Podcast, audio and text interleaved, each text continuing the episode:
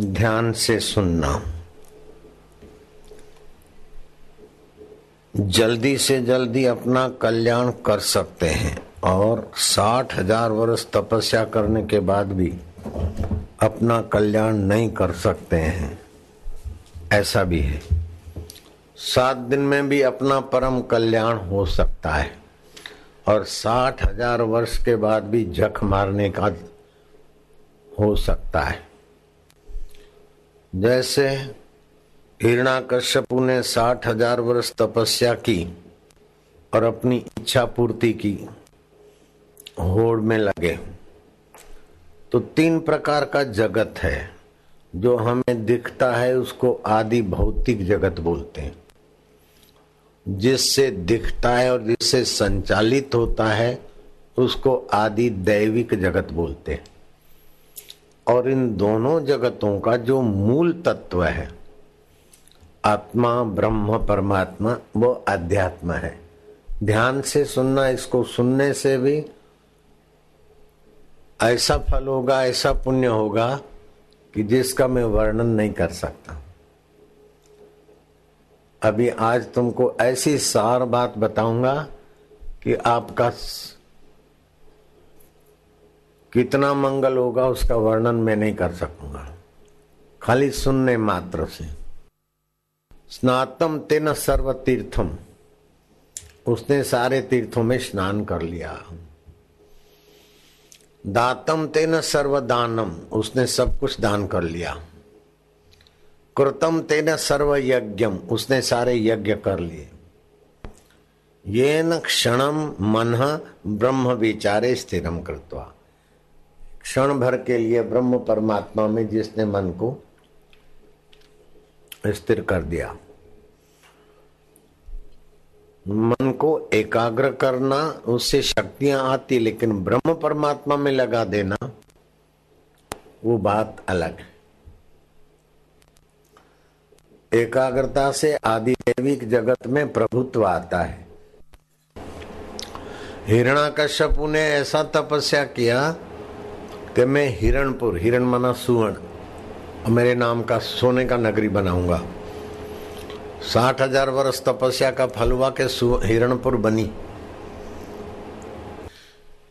हिरणाकश्यपु ने ऐसी तपस्या की कि सोने की लंका रावण ने बनाई ऐसे सोने का हिरणपुर।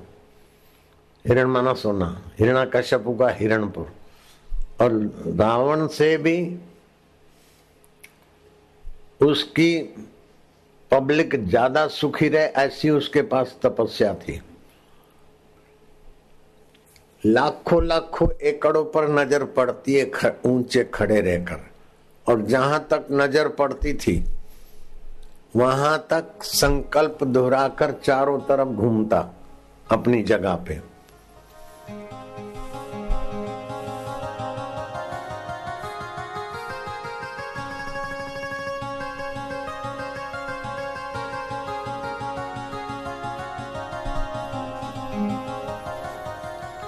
खेत खली पैदा हो जाते खेड़ की जरूरत नहीं बीज बोने की जरूरत नहीं पानी पिलाने की जरूरत नहीं ખેડૂતો લણવા લાગી જાઓ ચાલો શેરડી વાળાને શેરડી જેને જે ઈચ્છા હોય પહેલા જે વાઈ દીધું હોય पहले जो बोया है वैसे का वैसा लहराने लगे अथवा अदल बदल करना है तो ऐसा करो समुद्र तट पे जाते रत्नाकर कूद कूद दरिया देव, कूद। हिरणा कश्यप आज्ञा है। जो भी मोती माणिक हो तेरे अंदर, किनारे लगा दे। हो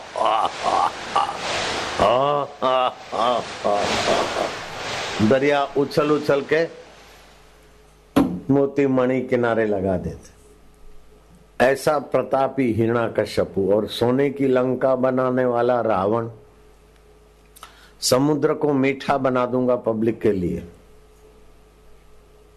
सशरीर स्वर्ग में लोग जाएँगे। स्वर्ग की सीढ़ियाँ नाम रखा था चंद्रमा निष्कलंक सदा पूनम जैसा रहे। लक्ष्मण, ये मेरी योजना थी मेरी प्रजा को सुखी करने की। लेकिन ये सब बाद में करूँगा, जरा नाच देख लूँ, जरा उस सुंदरी को देख लूँ, उसको देख लूँ। संसारी सुखों में जो मलिनता से जुड़कर सुख होता है। संसार का ऐसा कोई सुख नहीं जिसमें मलिनता ना हो, गंदगी ना हो। मुँह से थूक निकलती तो मलिन समझते, थूक दिया। लेकिन उस थूक को मिश्रित करके भोजन का रस लेते। पति पत्नी के मलिन अंगों में क्या रखा है, लेकिन उधर सुख दिखता है। तो हिरणाकश्यपु के और रावण के जीवन में पब्लिक के लिए और अपने लिए संसारी सुख बनाने में कोई कमी नहीं रखी। फिर भी अंत में दुखी हो गए। रावण भी हर बारह महीने दे दिया सलाई और प्रहलाद को सताने के कारण हिरणाकश्यप हिरणाकश्यपु को भगवान नरसिंह अवतार होकर चीर दिया। तो सार क्या निकला कि बिनु रघुवीर पद जीव की जरनी न जाई, परमात्मा पद, परमात्मा सुख के बिना जीव की जलन वासनाएँ नहीं मिटती है। परमात्मा सुख ही वास्तविक में जीव को संतुष्ट करता है। भगवान कहते हैं संतुष्ट सततम योगी। यतात्मा दृढ़ निश्चया। मई अर्पित मनोबुद्धि यो भक्त सम्य प्रिय। वो योगी सतत संतुष्ट रहता है। भोगी सतत संतुष्ट नहीं रहेगा। तो मीरा, शबरी, रहीदास, जनक राजा, अश्वपति राजा और कई अनगिने लोग जिन्होंने भगवान को अपना अपने को भगवान का मानकर, भगवान में विश्रांति पाई, वो जितने सुखी रहे, उतने सोने की लंका वाला सुखी नहीं रहा। अब ध्यान देना, बहुत ऊँची बात सुन रहे आप। आपके पास एक तो होती है योग्यता, सामर्थ्य। धन का सामर्थ्य, बुद्धि का सामर्थ्य, आरोग्य का सामर्थ्य, ओढ़खाण का सामर्थ्य। एक होता है सामर्थ्य। दूसरा होता है विवेक। सामर्थ्य का और विवेक का अगर सदुपयोग करते हो तो सामर्थ्य और विवेक बढ़ता जाएगा। और सामर्थ्य और विवेक का आप दुरुपयोग करो तो सामर्थ्य और विवेक मारा जाएगा और व्यक्ति नाश को होगा। तो अपनी योग्यता का दुरुपयोग ना करे।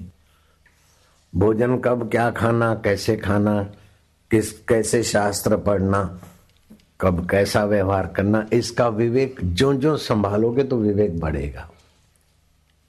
विवेक बढ़ने से ऐसा विवेक आएगा कि आत्मा अविनाशी है और जगत बदलने वाला विनाशी है।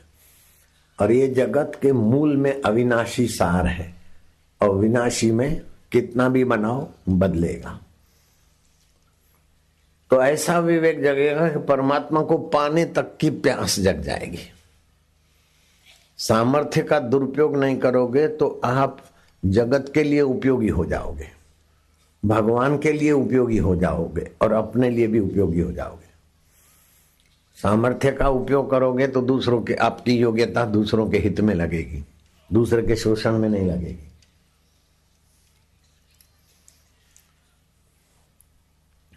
सामर्थ्य का सदुपयोग करोगे तो आप अपना भी पोषण करोगे, दूसरे का भी पोषण करोगे। विवेक का सदुपयोग करोगे तो आप भी सजाग रहोगे कर्म बंधन से और दूसरों को भी सजाग करोगे।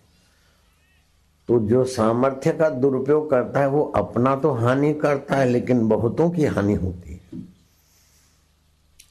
जो सामर्थ्य का सदुपयोग करता है, अपना तो लाभ होता है, मेरा लाभ हुआ और करोड़ों का होता है। सामर्थ्य का दुरुपयोग करने से अपनी और दूसरों की हानि होती। है विवेक का दुरुपयोग करने से अपनी और दूसरों की हानि होती। है सदुपयोग करने से अपना और दूसरे का भला होता है। तो अब विवेक और सामर्थ्य का सदुपयोग करने में फल क्या होता है? ईश्वर प्राप्ति का उद्देश्य बन जाता है। सारे सारे विवेक और सारे सामर्थ्य का सदुपयोग का फल है कि आपको भगवान को पाने की इच्छा हो जाए। सोने की लंका बनाने के बाद भी तो रोना पड़ा। हिरणपुर बनाने के बाद भी दुखी होकर मरना पड़ा। लेकिन शबरी भिल्लन ने सामर्थ्य का, विवेक का सदुपयोग किया तो भगवान श्री राम ने जूठे बैर उसके खाए। ऐसी प्रेम रस से भरपूर थी। मीरा के आगे भगवान प्रकट हो जाते थे। सूरदास के आगे भगवान प्रकट हो गए। जनक के हृदय में भगवान का साक्षात्कार हो गया। लीलाशाह बापू के हृदय में भगवान का साक्षात्कार हुआ। तो उद्देश्य बन जाएगा ईश्वर प्राप्ति। जब ईश्वर प्राप्ति का उद्देश्य बनता है तो उसकी एकदम सरलता से ईश्वर प्राप्ति का एकदम सुगम उपाय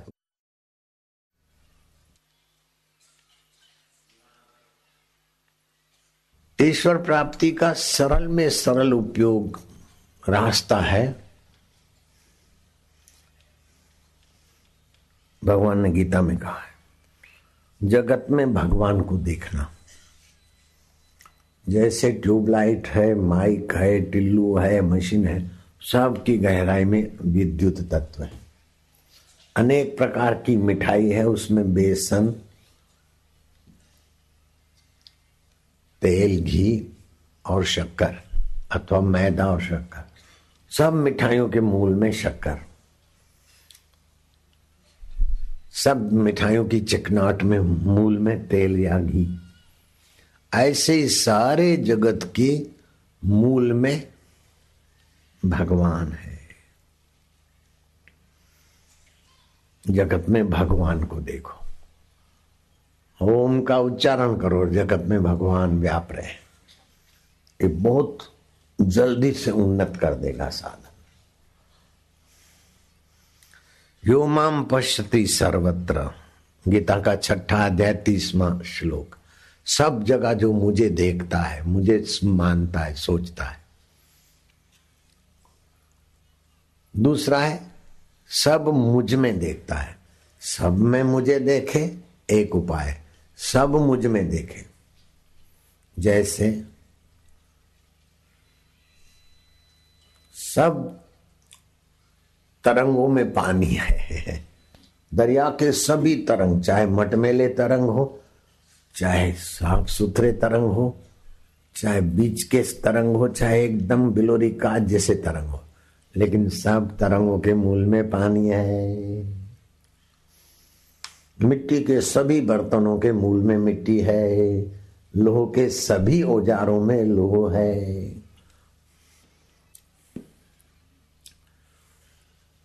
ऐसा जो मुझे मानता है कि सर्वत्र मैं हूँ, उसको भी मैं शीघ्र मिलता हूँ। ओमकार का जप करे और सर्वत्र भगवान है, इस ज्ञान को सोच के संकल्प विकल्प रहित हो सकता है। उससे भी और तीव्र साधन है। एक तो है योमाम पश्यति सर्वत्र। दूसरा है सर्वम च मई पश्यति। सब में मुझको देखना एक उपाय है। और इसी श्लोक का दूसरा चरण है सर्वम च मई पश्यति। सब मुझमें है। सारे तरंग पानी में एक तो सभी तरंगों में पानी है, सभी बर्तनों में मिट्टी है, सभी सुवर्ण के गहनों में सुवर्ण है। एक, दूसरा, सभी गहने सोने में है, सभी तरंग पानी में है, सभी बर्तन मिट्टी में है, सारे धरती के वृक्ष पृथ्वी में है, और सारे वृक्षों में पृथ्वी तत्व है। बिल्कुल सीधी बात है। तो सब में भगवान है, ये भी ऊँचा साधन है, लेकिन इससे भी ऊँचा साधन है, सब भगवान के अंदर है। बिगड़ी जन्म अनेक की सुधरे अब और आजू, अब भी सुधर जाएगी। कई दुर्वासनाएँ, कई इधर उधर की जो डूंगरपुर में बड़ा देवता है और गाय माता दूध की धार करती है, अभी करती बोले प्राचीन बात है। अरे उन सबसे बड़ा देवता तेरा आत्मा है। सृष्टि नहीं बनी थी, तभी तेरा आत्मदेव था बनिए तभी है परलय होने के बाद तेरे से पुराना प्राचीन कोई देवता नहीं।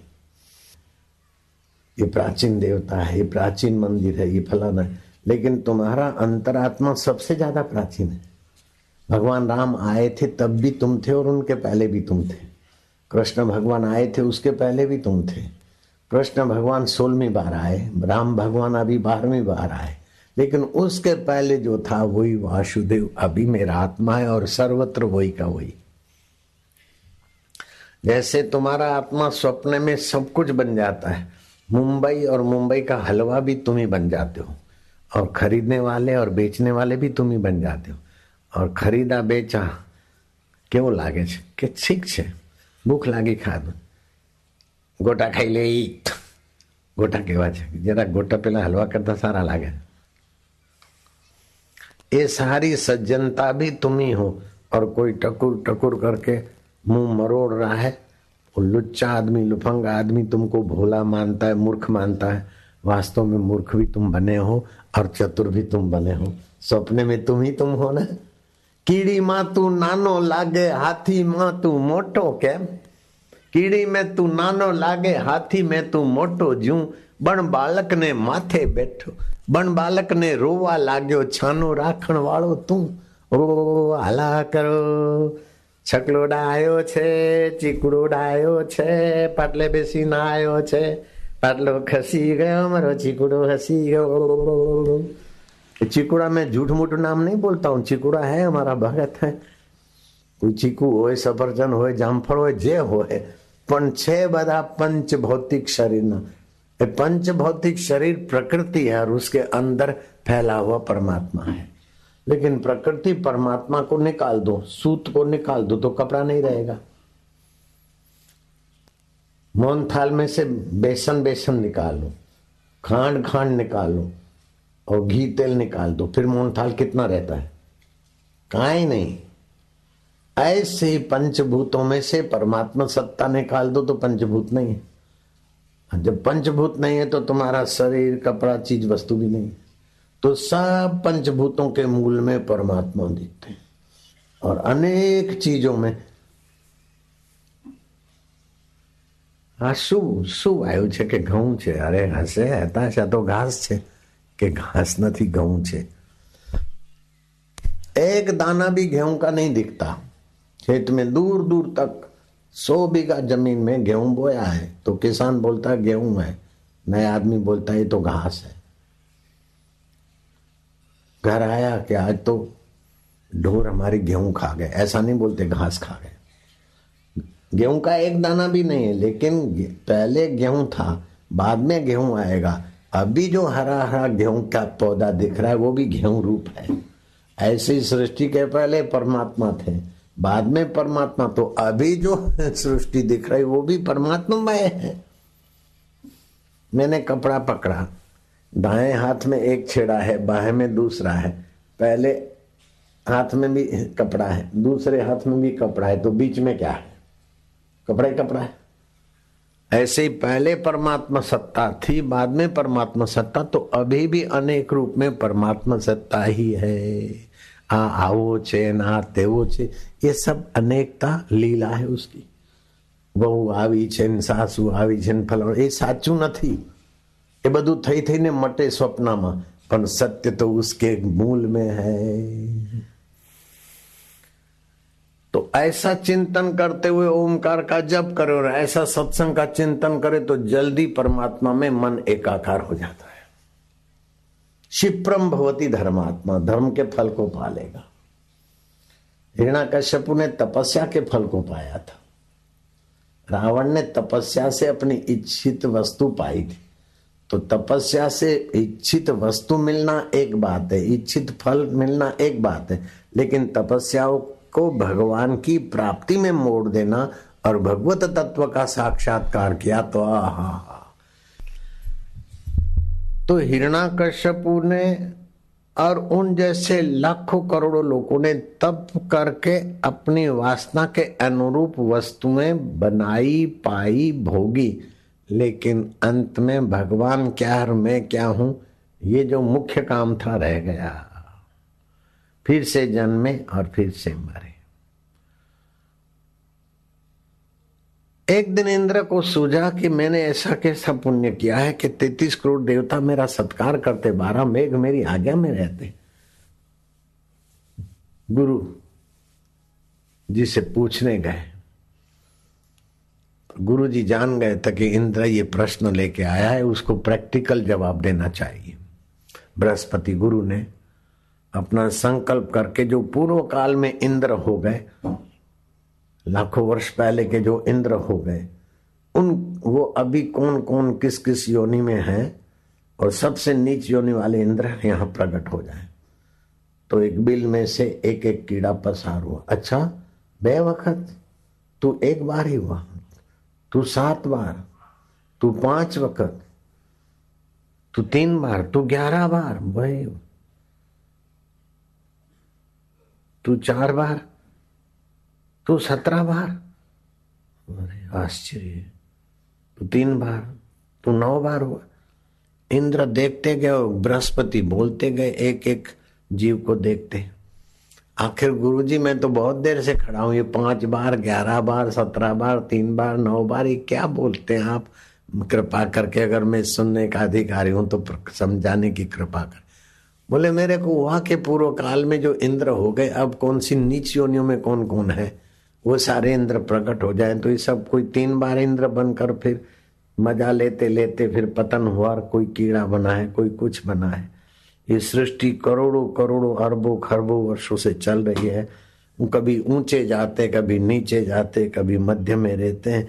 जैसे अरट की गरगरी में वो कुल्लर भर भर के खाली होते, इससे जन्म जन्म के जीव मरते रहते, फिर मरते, जन्मते। अपनी इच्छा के अनुसार क्या क्या पाते फिर खोते फिर पाते, फिर खोते विश्रांति किसी को नहीं है। धन भागी वो है जिनको संतों का संग मिल जाए और वासुदेव सर्वमिति में विश्रांति पा लेते वे धन भागी पूर्ण गुरु कृपा मिली, पूर्ण गुरु का ज्ञान। जागृत स्वप्न सुषुप्ति वेखे, ब्रह्मानंद का आनंद ले। जागृत आया, चला गया, स्वप्न आया, चला गया, गहरी नींद आई, चली गई। लेकिन उस सबको जानने वाला अविनाशी पद है। बचपन के दुख सुख चले गए। जवानी के बड़े बड़े तरंगों पर नाचते थे, डॉक्टर बनूँगा, वकील बनूँगा, ऐसा करूँगा, वैसा करूँगी, ये करूँगी। सब बुढ़ापे में देखो तो छू हो गए। फिर भी उसको जानने वाला नहीं गया ना।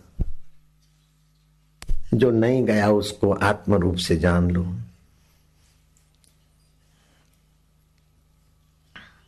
भगवान बोलते हैं, उत्पत्ति प्रलय स्थान, निदानम तथा अविनाशी बीजम भी मैं हूँ।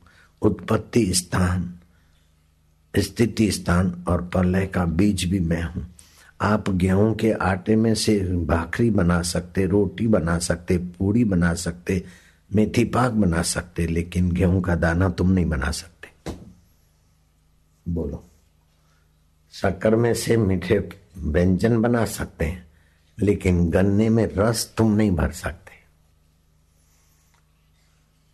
तो शक्कर का बीज गन्ने में जो रस आता है, वो मेरा है।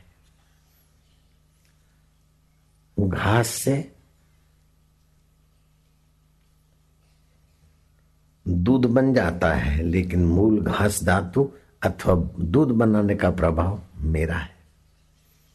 पानी से अंगूर बन जाते और करेले भी बन जाते करेले से और अंगूर से तुम जूस की वेराइटियाँ बना सकते हो, करेले की वेराइटियाँ बना सकते हो, लेकिन करेले का कड़वा रस और अंगूर का मीठा रस धरती में तुम नहीं डाल सकते। उन सब का बीज मैं हूँ। ऐसे ही तुमने भोजन किया और भोजन में से तुम्हारा आत्मा बाल भी बना देता है, खून भी बना देता है, चमड़ी भी बना देता है, आँखों की रोशनी भी बना देता है। तो तुम जैसे शरीर में सब बनाते तो ऐसी सृष्टि में मैं बना देता हूं तुम मेरी नात का मैं तेरी नात का हूं ऐसा समझ ले तुम्हारी नात નો છે આટલું માની લે પતિ ગયો લ્યા उत्पत्ति प्रलय का स्थान निधान तथा अविनाशी बीज भी मैं हूं प्रभव प्रलय स्थानम निधानम बीजम अव्ययम।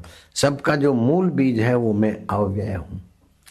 शरीर का तो व्यय होता है, विचारों का व्यय होता है, लेकिन उसको जानने वाले आत्मदेव का व्यय नहीं होता है। बाल्यकाल का व्यय हो गया, यौवन का व्यय हो गया, बुढ़ापे का व्यय व्यय हो गया, धन का व्यय हो गया, लेकिन उसको जानने वाला आत्मा परमात्मा ज्यो का त्यों। तो ओंकार का जप कर और आत्मा परमात्मा सब जगह ज्यो का त्यों भरपूर है। जहाँ खाइया थी, वहाँ के बड़े बड़े महल बन गए। हीरो गोघे जय आयो, जहाँ गोघा था, बंदर था, वहाँ अभी बस्ती हो गई। जहाँ बस्ती थी, वहाँ दरिया लहरा रहा है। मुंबई के किनारे जहाँ दरिया लहरा रहा था, वहाँ बड़े बड़े टावर खड़े हो गए। कहीं जहाँ बड़े बड़े मकान थे मोहनजोदड़ो वहाँ उजाड़ हो गया। तो ये सब उत्पत्ति स्थिति पर सब पर ब्रह्म परमात्मा में खेल होता रहता है। लेकिन परमात्मा तत्व ज्यो का त्यों मिट्टी ज्यो की त्यों हूँ। मिट्टी के बर्तन बनते, देखते हैं, चकोरे, ये वो सुराई माटलू, तपेलू, फलाणु ढींगू लेकिन मिट्टी ज्यो की त्यों गहने अनेक, सोना ज्यो का त्यों। ऐसे सृष्टियाँ अनेक, सृष्टियों का बीज मेरा परमात्मा जो कहती हूँ व्यापक। ओ तो आदि भौतिक, आदि दैविक आदि दैविक जहाँ पहुँचता है, वहाँ आदि भौतिक की पहुँच नहीं है। लेकिन अध्यात्म तो सर्वत्र भरपूर है। तो अध्यात्म ज्ञान होने के बाद शरीर में होने पर भी देह चता जेनी दशा, वरते देहातीत, ते ज्ञानी ना चरण मा हो वंदन अगणी गुरु दीवो गुरु देवता गुरु बिन घोर अंधा। जय गुरु वाणी वेगड़ा, रड़वड़िया संसार तो गुरु की वाणी नहीं होगी तो कितनी तपस्या करे रड़वड़िया संसार? कितना राजकुमार हो जाए रड़वड़िया संसार?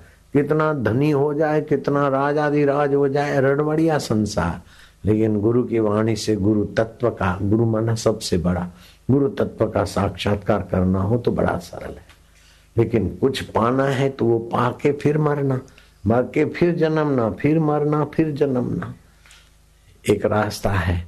दूसरा रास्ता है कि भगवत तत्व पाना और भगवत तत्व में सब में भगवान है अथवा सब भगवान में है अथवा तो सब वासुदेव, ये तीन ऊँचे के ऊँचे भाव है। इन तीन भावों में से कोई भी भाव पकड़ ले। सब मेरे गुरु तत्व है, गुरु ही गुरु है, वासुदेव है, मेरे प्रभु ही प्रभु है, अनेक रूपों में। अथवा सब प्रभु में है, सब में प्रभु है, सब प्रभु में, अथवा सब कुछ प्रभु है। इससे जो शीघ्र जितना कल्याण होता है, वो साठ हज़ार वर्ष तपस्या से भी नहीं होता। दधीची ऋषि के आगे भगवान कृष्ण ने लीला दिखाई। अर्जुन को भगवान कृष्ण ने विराट रूप दिखाया। तो अर्जुन ने, विराट रूप देखकर अर्जुन भयभीत हो गए। दधीची ऋषि के आगे भी भगवान ने थोड़ा विराट रूप का चमत्कार दिखाया। तो दादी जी हंसने लगे कि मैं बोले, अर्जुन नहीं हूँ। वासुदेव, मैं अर्जुन नहीं हूँ। वासुदेव सर्वमिति मैं ही सब कुछ हूँ। आप आप और मैं सब एक ही हूँ। आपको देखना है तो मैं आपको विराट रूप दिखा दू। मेरे को क्या विराट रूप दिखाते हो? अर्जुन तो विराट रूप देखकर भयभीत हो गए, लेकिन ऋषि विराट रूप देखकर हंसने लगे कि कैशव, मैं अर्जुन नहीं हूँ, मैं तुमको विराट रूप दिखा दू। मेरे संकल्प और तुम्हारा संकल्प वहीं से उठता है, जो वासुदेव है। कृष्ण दुनियादारों को बताते हैं कि अगर उत्तम ज्ञान पाना है तो इन महापुरुषों का सत्संग सुनो। महापुरुषों का दर्शन करो। भागवत का दसवां स्कंद चौरासीवा अध्याय, बारहवें और तेरहवें श्लोक में श्री कृष्ण कहते हैं कि इन महात्माओं की मैं जो पत्तले उठाता हूँ अथवा इनका सत्कार करता हूँ, इसके पीछे एक बात है कि मूर्ति पूजा और तीर्थ से बहुत समय के बाद हृदय थोड़ा सद्भाव से संपन्न होता है। लेकिन हृदय का अज्ञान नहीं मिटता। घड़ी भर इन महापुरुषों का सत्संग दर्शन से हृदय का अज्ञान मिट जाता है। सूर्य चंद्रमा अथवा जलाशय अथवा तांबा, पित्तल, सोने या लकड़ी आदि धातु की बनी हुई मूर्ति। थोड़ा सा पवित्र भाव लाती है, लेकिन मूर्ति बोलती नहीं। मूर्ति हमारे मंगल का संकल्प नहीं करती। लेकिन संत महापुरुष ऐसे ऐसे वचन कहते हैं और ऐसा ऐसा सत्संकल्प करते हैं जिससे हमारा शीघ्र मंगल हो जाए। इसलिए तीर्थ नाये एक फल, संत मिले फल चार, सतगुरु मिले अनंत फल, कहत कबीर विचार। यह तन विष की बेलरी, गुरु अमृत की खान, सिर दीजे सतगुरु मिले तो भी सस्ता जान।